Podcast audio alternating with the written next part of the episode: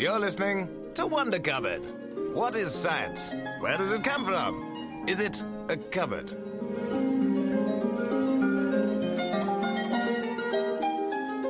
Hello, and welcome to Wonder Cupboard, the show that asks the question what if science is one colour, but to me it's a different colour than it is to you, and we both don't know that it's different because we both call it science? Uh, my name's Ian Bridgman, my name is Elena Falco. And uh, what are we talking about this week, Elena? Well, it's peer review week. Exactly. Um, party cannon, streamers, dancing people. Yeah, it's time to send flowers to your favorite peer reviewer, except you can't do that because you're not supposed to know who your peer reviewer is. Woo! Woo. So, yeah, so it's peer review week. As Ah. you all know, Oh, yeah, I mean, come on. It's like, it's up there with Shark Week, right? Everyone knows about it. You know, all the famous fictional peer reviewers are dredged up and celebrated. all those TV series about peer review get reruns. You Right. know, you know, you know how it is. I'm particularly looking forward to appearing on my float at the peer review parade. That's quite difficult to say, especially when you're tired. parade. Parade. The- It just sounds like it's pureed, Mm. doesn't it? yeah, so that's what I'm looking forward to. What's your float going to be like? Um, it's uh, basically to represent double blind peer reviewing. Uh huh. We're going to make sure that everyone's wearing goggles so they can't see it. That is uh, very conceptual. Thanks. Mm. Um, and by the way, some of you might be wondering why does peer review get a week? I mean, women get one day. So why is peer review more important? Well, I don't It's have a- seven times more important. it's seven times exactly. And also, I mean, if you use that kind of rationale, it, it kind of goes wrong because breastfeeding gets a week. And there are seven times more breastfeeding people than women, right? Like, that's not possible. Mm. So, this whole like you get a week, you get a day, you get a year situation is just really complicated to untangle. Like, other things that get a week, interfaith harmony, good. That seems appropriate to me. hmm Something called idiopathic hypersomnia. Well, awareness, but as in awareness is not part of the disease. It's just Mm. that's the awareness week. Which you know, I'm sure it's very difficult for people who have it. It's a rare disease, but a week, like there aren't that many people who suffer from it. Then the dairy goat gets a week. Um, well, mental illness gets a week. Good. And also, I discovered there is such thing as fix a leak week. Is that like a plumbing? A Um, plumbing week? Yeah, you don't just get vegetables who have been broken and, and mend them up. yes, it's uh, it's it's something like that. Like you're supposed to look at leaks in your roof and try to fix them. Fine. something like that. Also, I discovered that you can get a year. I just didn't know that, to be honest with you. And very strange things have got the wrong year. Like 2013 was the year of quinoa. Oh, yeah. Uh, 2008, potatoes, which I can see because they're a staple food for a lot of people. hmm Sure. But yeah, it just seems a bit arbitrary. 2018 is not the year of anything. Like it's the first one in a row of like 20 years that were dedicated to something. 2018 is just meh and Right. nobody cares. However, 2019 has got three things that it's dedicated to. First one being moderation. Lovely. Don't go too wild. Don't go too wild in 2019. Uh, second one being the periodic table. hmm And the third one being indigenous languages, which allows me to seamlessly segue into today's topic languages and peer review. That was seamless. Thank you. So, why does language matter? I hear you say. Data is data is data, right? Like, data speaks for itself, except data never speaks for itself. Scientists speak for data. And scientists don't speak the language of the stars or any other such bullshit you might have read on um, insert pop culture slash science website, which I'm not going to mention because otherwise we'll get in trouble. Scientists speak well, it's it's complicated, and and we'll kind of untangle it throughout this episode. And issues that surround language have had a major impact on things like avian influenza and bias in research. It all comes down to peer review and the diversity of languages spoken in the research community. So let's take a step back and have a look at what peer review is. Peer review is a process that is used to evaluate scientific claims. Yeah, so if someone comes up in, to you in the playground and says, Oh, yeah, yeah, so my uncle gave me a special Super Nintendo, and um, when you play on it, you can actually play as Sonic in Mario. You don't just go, "Oh, okay, great." What you, the next question is, right? Show me. Yeah, and you know that's what needs to happen in order for scientific claims to be. You don't just take it on trust. Yeah, you you you go and check it. Yes. Otherwise, people could just be making stuff up. Exactly obviously peer reviewers can't really go to your lab and check things for themselves directly as no. such. But what they can do is they can check your methods, they can check your deductions if they are sound. Um, they can check that you have enough data to back up the claims that you're making. And they can even check that the data makes sense. Yes. It's it's it's relatively easy now to see whether data's been made up. Yeah that sort of thing. Yes, it still happens. Mm. Um, but yeah, that is supposed to reduce that kind of phenomenon. And incidentally, plagiarism is also one of the things that is prevented by peer review. Not not by the peer reviewers themselves, but by the process of peer review, because journals check papers for plagiarism. So that's also quite an important role that journals have yeah, the, the aim of peer review is to publish on a journal, mm. to have the paper published on a journal. So, full disclosure, I have worked in peer review for years and until two weeks ago. Now I have stopped and I will start my PhD soon, but I know quite a lot about it. My last job was in a publishing team at the Royal Society, and it entailed handling papers going through peer review. Now, peer review is secretive by nature. That is because, in order to avoid bias and preserve objectivity as much as possible, journals tend to put a screen between the authors of the paper and exam and those who assess them. Sometimes this screen is entirely dark for both sides, a bit like your float. Sometimes it's like those one way mirrors that they put in fictional police stations where the police officers can see inside the inter- interrogation room, but those who are answering questions only see a reflective surface. That's awesome. More science should be like cop shows.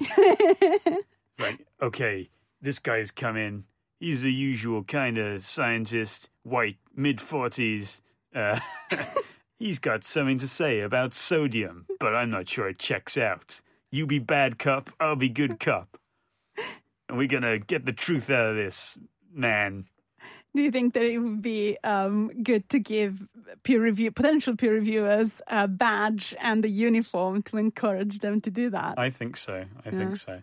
And then there's the opportunity for the chief to go, hand in your badge. This has got too personal, and that sort of thing. It's great. I love it. Yeah. So going back to um, the issue at hand when you just have a screen that is entirely opaque, that is called a double blind. While in the cop scenario, we are talking about a single blind. So uh-huh. editors and reviewers know who the authors are. Editorial staff, such as myself up to two weeks ago, can see everything. So they can see all the names, all the interactions between these people, all the reports, all the data, everything. Um, they are the custodians of the mechanism of peer review. In fact, in my first job, I was handling double blind peer review, and part of my duties was to delete any information from the paper that could give away to the reviewers the identity of the authors. This is because personal characteristics of the authors may influence the verdict. Things like uh, gender, country of provenance, or even just their names, because they may know each other. Uh, this is about reviewers not being able to see the authors. While the flip side is the fact that authors don't know who the reviewers are leaves the reviewers free of expressing their views without fear of someone showing up on on their doorstep with an axe or some other super weapon that they have developed in their secret lab somewhere. and sometimes in single blind situations it gets personal. There are rivalries and conflicts of interest to be kept into account, but also differences in scientific views. Scientists who work on the same thing know each other. And by the way, I've had loads of authors trying to guess who the reviewers were, especially when reviews were unfavorable, obviously, and not one got it right ever. Like, so they came to you and they said, Look, I've had an unfavorable review. I know it's my arch nemesis, Dr. X. Yes. And it was not. It was Mr. Y. It's, yeah. Well, not Mr. It has to be Doctor. Dr. Y. okay. But yeah, yes. It could be Professor Y. It could be Professor Y. Mm. Very good. Um, but yeah, that happens. Um, but that's because scientists who are people just kind of scan the the the range of people they know and go, which of these people could be the culprit of, for this report?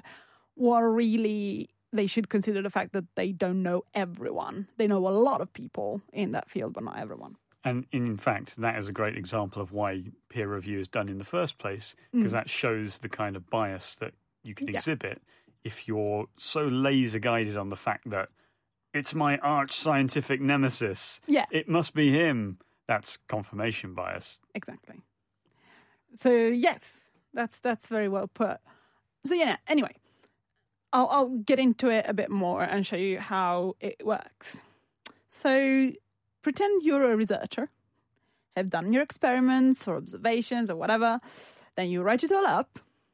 You write the methods you've used, the exact analysis you've run on your data, and the conclusions you've come to, as well as the references in which you list the sources of information other than your study. Okay, I've done that. Well done. I'm really role playing this. Oh, good. Okay. Yeah, I did a whole scientific thing right now. Carry on.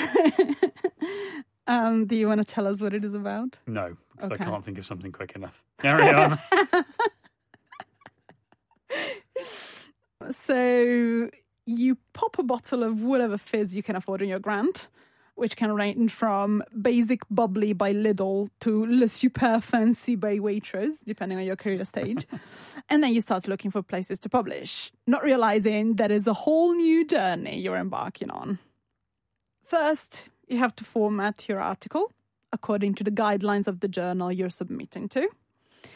In some cases, you must provide the full data set you worked on, which sounds terrifying. Like, I can imagine it must be something like showing up butt naked at a first date. And in fact, a lot of scientists are quite um, shy about their data. Let's put it that way. And so they kind of try to say, oh, but perhaps I'll show you my data once, you know, you said you like my paper. or, you know, once you published. You know, I, I don't show my data before publication. Um, it gets sometimes a bit awkward. Mm. Um, but I understand that. It just sounds like a really um, difficult thing to do. Anyway, say editorial staff is happy with the length and look of your paper, then academic editors take it on and assign reviewers to it. Normally, there are at least two. Sometimes that they can go up to nine or ten, depending on how much agreement there is.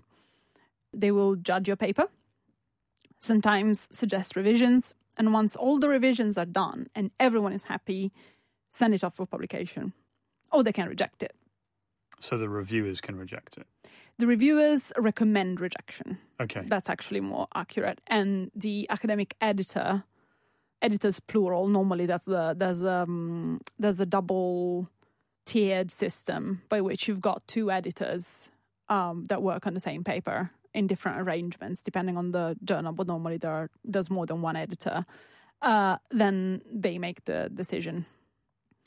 But they kind of have to follow what the reviewers say, as in, if you've got three reviewers and all three say reject, you need to have really strong reasons to accept it.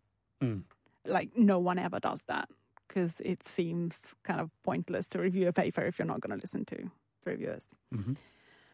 So the rejection rate changes dramatically depending on journals, with the top tier ones like Nature and Science being in the 90% rejection rate.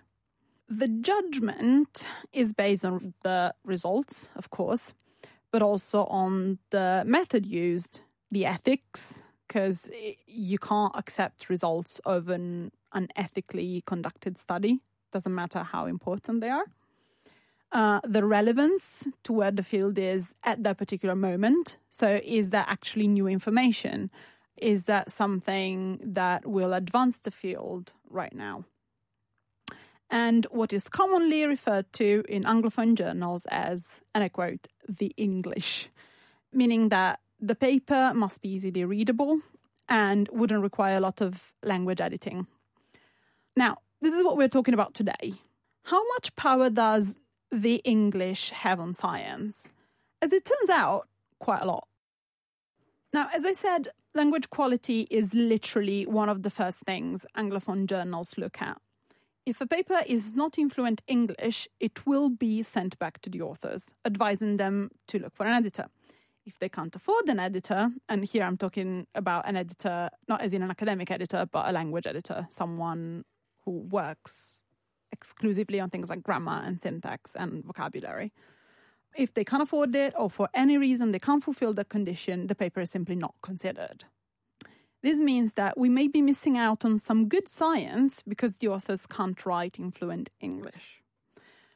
Of course, the authors that are rejected because of the English can publish on local journals in their native language.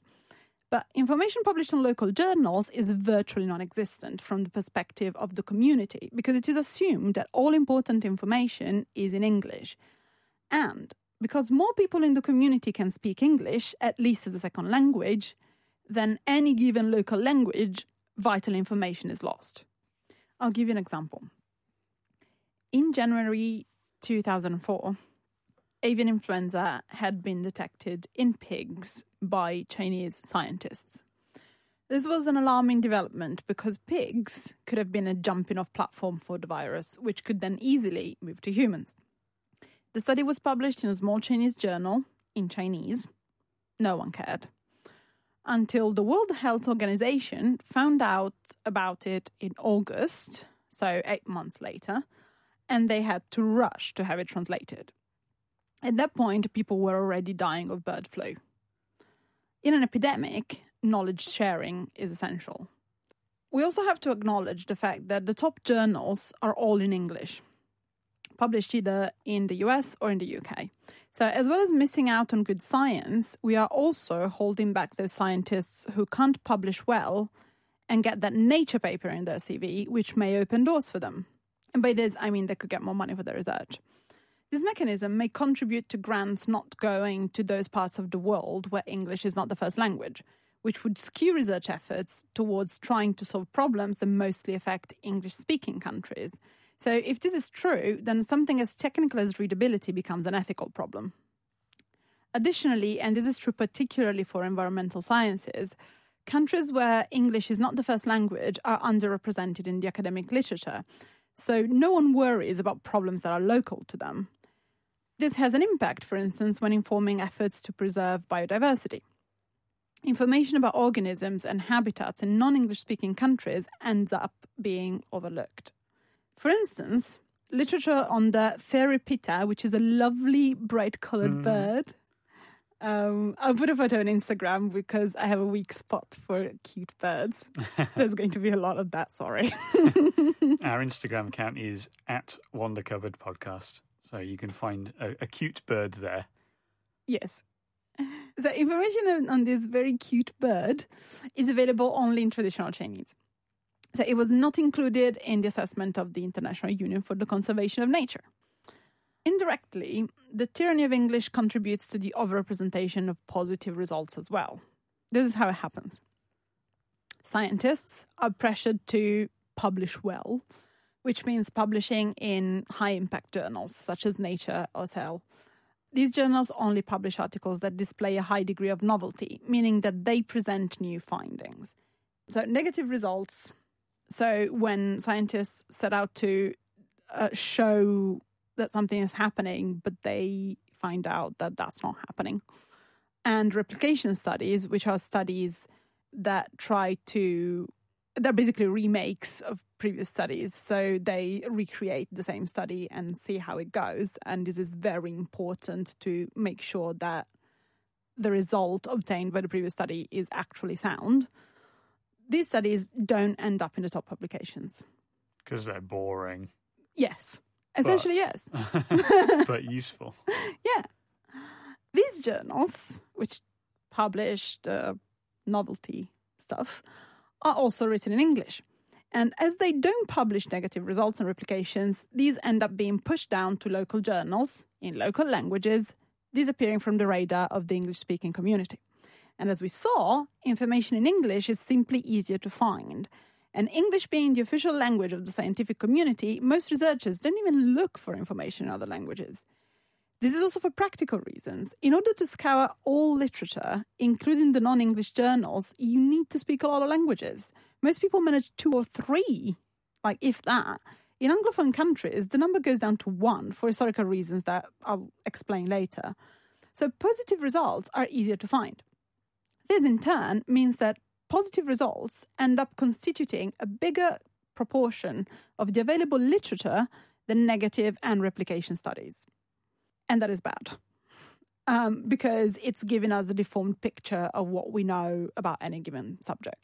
It's like when you look at someone's Instagram account and you look at it. In fact, you're you're scrolling through your Instagram feed, and all you see are your friends having a fantastic, wonderful time. They're on holiday. They're eating an amazing thing, and you get the sense that you know in your own life you might just be kind of feeling a bit crap.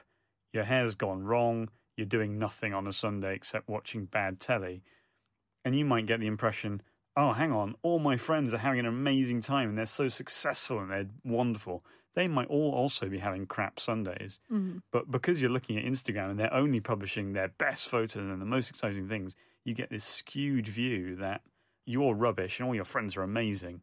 Yeah. Um, and it's the same in science if all they're publishing is the amazing, groundbreaking, exciting stuff, you get this skewed view. Yeah, yeah, that's that's exactly what it is. So that's that's a problem. But there are subtler issues at play. Even if a paper is written in perfect English, there are cultural differences in the use of language that may have an impact on whether it makes it to publication.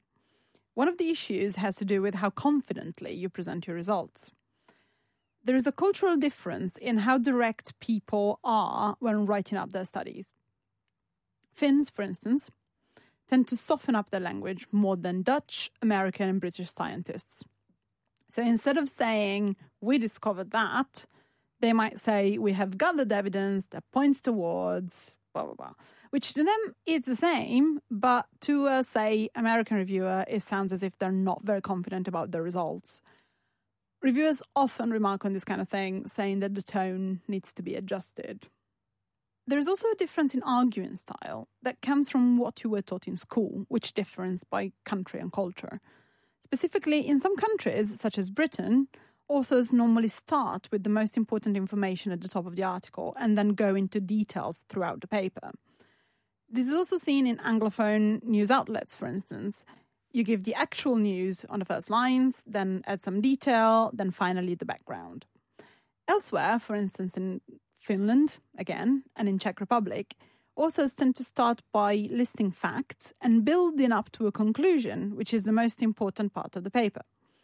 English speaking reviewers assume, without realizing it, that the meat of the argument is at the beginning. If the beginning is simply a setup, then then they will be underwhelmed and think that the paper is of little value because they go, you know, if that's the thing they put on first, I, mean, I can only imagine what the background sounds like. Another Anglophone habit, which applies more to the social sciences like uh, sociology or philosophy, is that of summing up the whole argument at the beginning of whatever piece of academic writing, be it an article or a book chapter. So they start by saying, in this article, we start from this and continue by saying that and conclude that. And then they flesh out the argument. Czech and Finnish authors find it patronizing, and for what it's worth, this Italian agrees. Yeah, well, this Brit thinks that you know what you're talking about and doesn't want to make a fuss. nice weather we're having. That's very British of you. Thank you. So, first, okay, this is actually a bit of a pet peeve of mine. I, I will indulge. Welcome to Elena's Pet Peeve Corner. I want a jingle for this. I can't make you one. Okay, I'll make you one. okay. Elena's pet peeves. uh, okay, so why is this a pet peeve of mine? First of all, spoilers. Like to me, an argument is like a magic trick. You set up a difficult question, start by saying all the answers found so far and why you think they're wrong. So I go, oh no, this is worse than I thought. How will our hero find their way out? Then you wrestle with the facts and interpretations, and then at the end, ta-da, they give you their answer. They being the author mm. who is doing the argument. Summing up everything at the beginning would be like going to a magic show and then just hearing a voice going, Ladies and gentlemen, you will witness today wonders never seen. Mr. Magic Guy, chained underwater, after looking like he's about to drown and turning a teensy bit purple, will finally get out of the tank unscathed. And I know that for a fact because you won't see this live. It's a recording. Everything is fine. I mean, that's really boring. Who wants to see that? Secondly, arguments often rely on subtleties, which just can't be conveyed in a summary. So, really, the summary at the beginning of the argument is just a collection of vague words I have no use for. So, there you go. That's it. That's Elena's pet peeves ending. Join us again next time on Elena's Pet Peeves Corner. now try and redo that jingle you just made up. Elena's pet peeves. I think you did a good job. Thank you. So anyway, these different styles may end up in misguided assessments of papers, especially if you consider the fact that reviewers and editors are academics, and academics are insanely busy. They might look for shortcuts in a first assessment of a paper before going in depth, and a shortcut in this case is looking for interesting, interesting information where you think you're more likely to find it. If you're an English speaker, that will be at the beginning where your Czech colleague thought he'd just put the general framing of the problem. So he won't even make it to the end and completely miss the point of the paper. Now, we've bashed English as this terrible despot that is destroying science. That's not entirely true. Like, having a shared language makes it possible for researchers to talk to each other, which they wouldn't be able to do without a common language. The alternative, translating all literature in all languages and expect researchers to show up to conferences with a few dozen interpreters each, seems impractical. Everyone studies the one language, and that's it. That obviously gives native speakers an unfair advantage, so we need to find ways to compensate for this. But why is it English? Well, with the first common language of science, this was not a problem in the Middle Ages, all the way up until the 17th century, Latin was the main language for written scholarship. And of course, no one was a native Latin speaker. So everyone with an education was on the same footing. So, in terms of spoken languages, people typically knew a few different languages. So, obviously, people wouldn't have conversations in Latin, which I wish my Latin teacher in secondary school had been aware of because we were made to talk in Latin that was meant for writing. Just bizarre. Anyway, in the 17th century, Galileo started to mix things up by publishing some of his works in Italian in order to appeal to local patrons. That's typical Galileo. I know, right? he was such a fiddler. no, that's not the word I'm looking for. So yeah, so Newton published the Principia in Latin, but the optics in English. So things started to change a little bit. And this sparked a trend of scholars writing in their own native tongue, which frankly sounds like madness. like works in English, French, Dutch, Italian, German, and other European languages started to appear. German was the dominant language, but not as pervasive as English is now. So it wasn't the only one. A movement towards a unified language started to appear. Conveniently, in 1887, Polish doctor Ludwig L. Zamenhof invented uh, Esperanto, a language that is a pastiche of several others and is meant to be easy to learn. So, obviously, no one is a native Esperanto speaker, so it could be a good lingua franca for science. Over the years, it gained and still has a militant following. At the time, people in the scientific community were pushing for its use, amongst which a Nobel Prize winner, Wilhelm Ostwald, who won the Nobel Prize for Chemistry. It never quite took hold, even though advocacy for this never ceased. And in fact, you can still join like Esperanto speaking groups, and there are still people who are trying to make it the main language that people should use with people who do not speak their own native tongue. If you want to have a very brief go with Esperanto, Google Translate will translate things into Esperanto. How accurate it is, I have no idea because I don't speak Esperanto. but um, you can have a go and see what your words would look like were you able to read or, and write in Esperanto. So, how did this happen? Why is English now the universal language for science? The events that imposed English as a universal language are actually quite recent. During World War One, two alliances were fighting against each other. The Central Powers, whose strongest members were Germany and Austria-Hungary, were fighting against the Triple Entente, Britain, France, and Russia. So scientists were obviously involved, uh, helping the war effort with their inventions. After the war won by the Triple Entente, the British and French academies started to shun research written in German. New international bodies were started that excluded German speakers altogether. Uh, so they just wouldn't accept papers in German. Mm-hmm. In the meantime, the United States were becoming monolingual through a different process.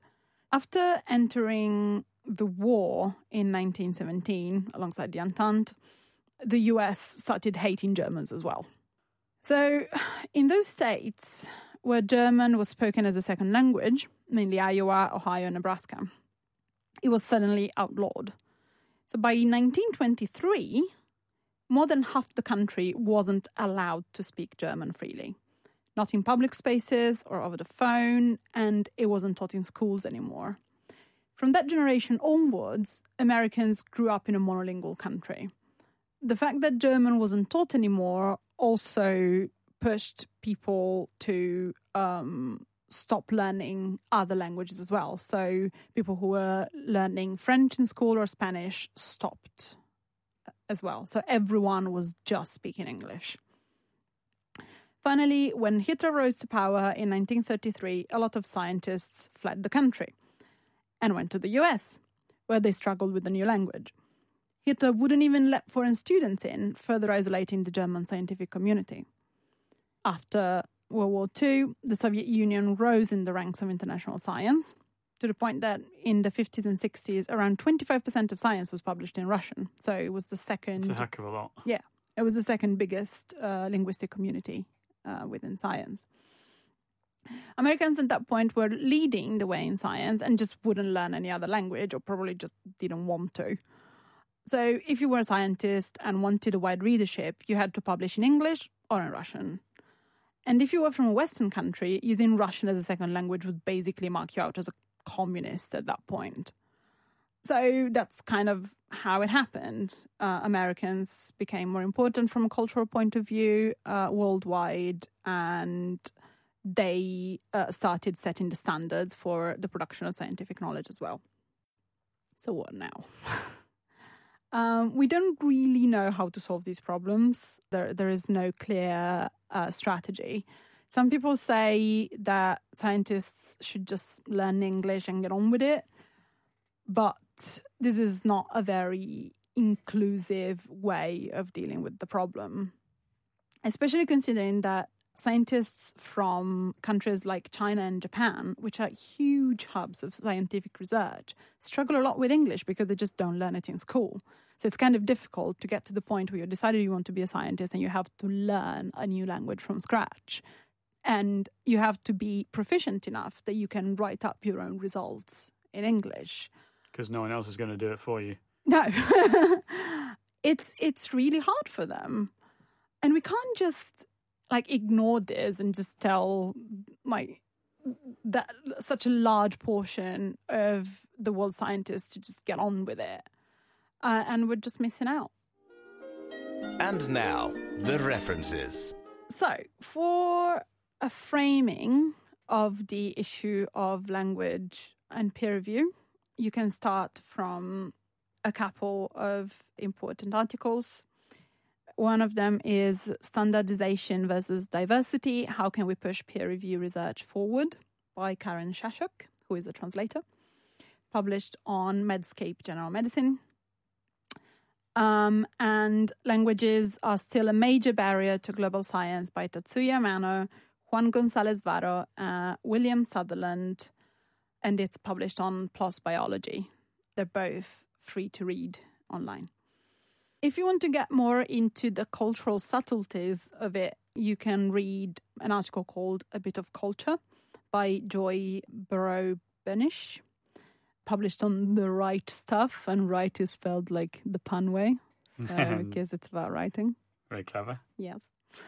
Finally, if you're interested in the history of it, there's one uh, American historian that has written a lot about the history of languages in the sciences.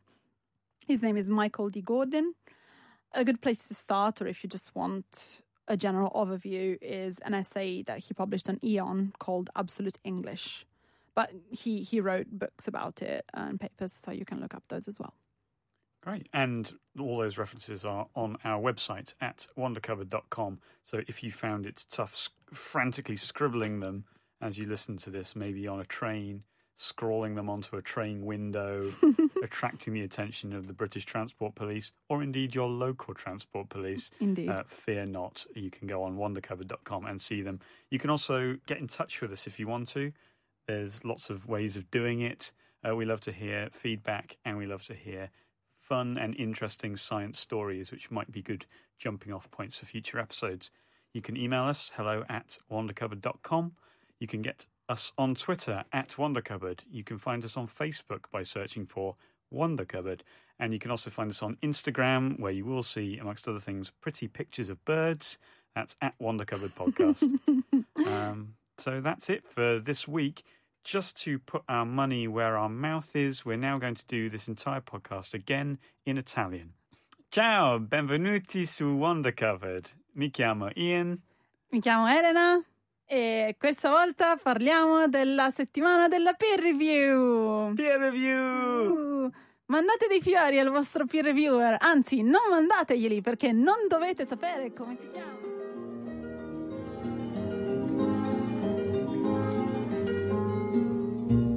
Wonder Cupboard.